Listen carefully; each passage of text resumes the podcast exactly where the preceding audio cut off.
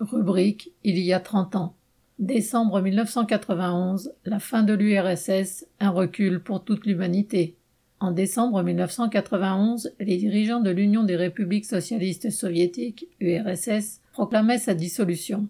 Les commentateurs occidentaux présentèrent l'événement comme l'échec du communisme. Mais si l'URSS était un État ouvrier, né de la révolution d'octobre 1917, la bureaucratie stalinienne qui y avait pris le pouvoir dès les années 1920 ne défendait plus les intérêts de la révolution mondiale. La fin de l'URSS fut l'aboutissement d'un long processus. Faute de s'être étendue au reste du monde, la tentative du prolétariat de prendre les rênes de la société, stérilisée par la bureaucratie au pouvoir, avait fini par atteindre ses limites et s'était retrouvée prise dans des contradictions insurmontables. L'URSS avait vu le jour fin 1922, après la victoire du jeune État ouvrier dans la guerre civile imposée par la bourgeoisie et l'impérialisme. La plupart des entités de l'ex-Russie des tsars formèrent alors une fédération de républiques indépendantes dotées de droits égaux. Certaines n'y adhérèrent pas, les bolcheviks ayant proclamé le droit des peuples à disposer d'eux-mêmes, mais l'URSS regroupait plus d'une centaine de peuples.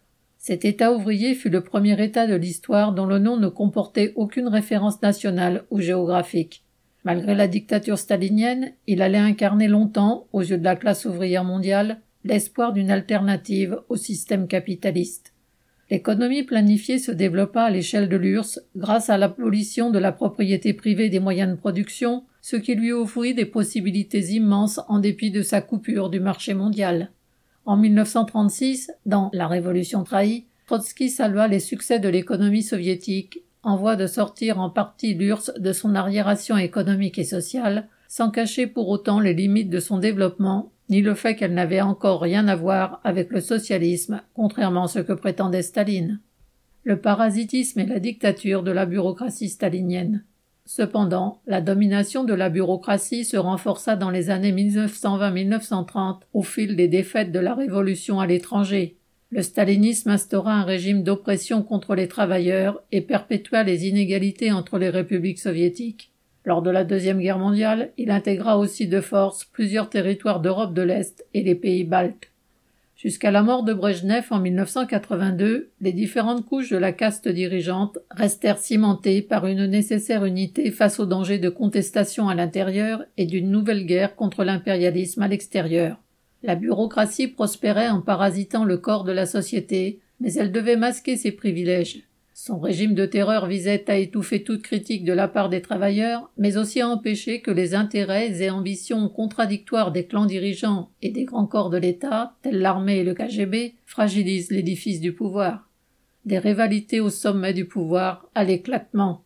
Dans les années 1980, cette unité de façade finit par voler en éclats, sous l'effet de tendances centrifuges, chaque groupe de bureaucrates cherchant à utiliser la moindre parcelle de pouvoir dans son intérêt pour satisfaire sa soif d'enrichissement. Ce pillage finit par entraîner un quasi-blocage de l'économie, amenant le secrétaire général du Parti communiste en 1985, Gorbatchev, à vouloir remettre en marche la machine, ce qu'on appela la perestroïka, mais la discussion autour des réformes à promouvoir, au lieu de lui en donner les moyens, affaiblit son autorité et ouvrit les vannes d'une surenchère de démagogie qui allait entraîner l'implosion du pays.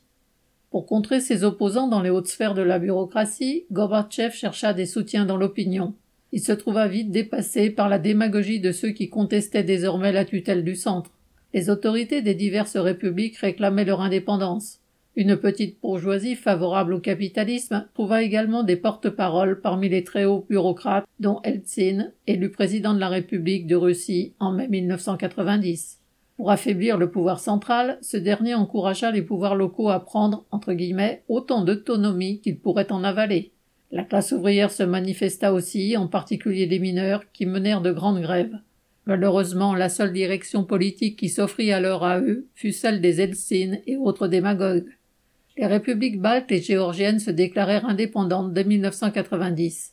Des mois d'affrontements politiques aboutirent, après une tentative de pousse des partisans du maintien de l'URSS, à la démission de Gorbatchev et à la victoire d'Eltsine. Le 8 décembre 1991, ce dernier, entouré de ses homologues ukrainiens et biélorusses, signait l'acte de dissolution de l'URSS. Dislocation de l'ex-URSS, une catastrophe pour les peuples.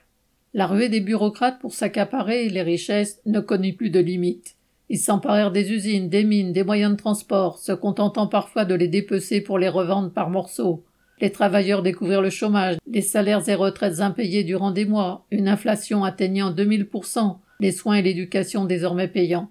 Les années 1990 furent celles d'un effondrement économique, social et culturel, comme aucun État n'en avait connu en temps de paix, avec le développement des mafias, les affrontements armés entre clans dirigeants, des populations soudain déchirées, des guerres dans le Caucase et en Asie centrale.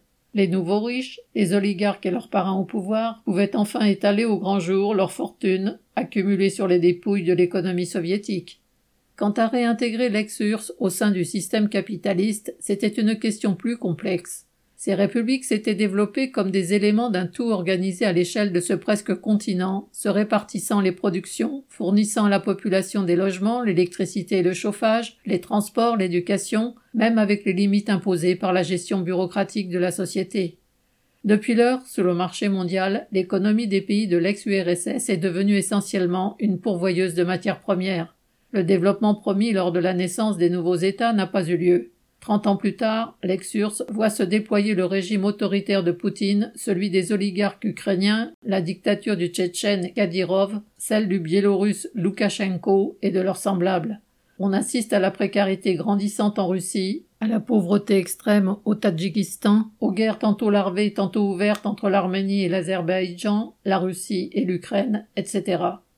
La fin de l'URSS a provoqué un effroyable recul social, politique, humain, parallèle à celui qu'entraîne la crise actuelle du système capitaliste. Face à cette impasse, la perspective communiste qui avait guidé les révolutionnaires de 1917 et conduit à la création de l'URSS reste la seule valable pour ouvrir un véritable futur à la classe ouvrière et à toute l'humanité. Pierre Merlet.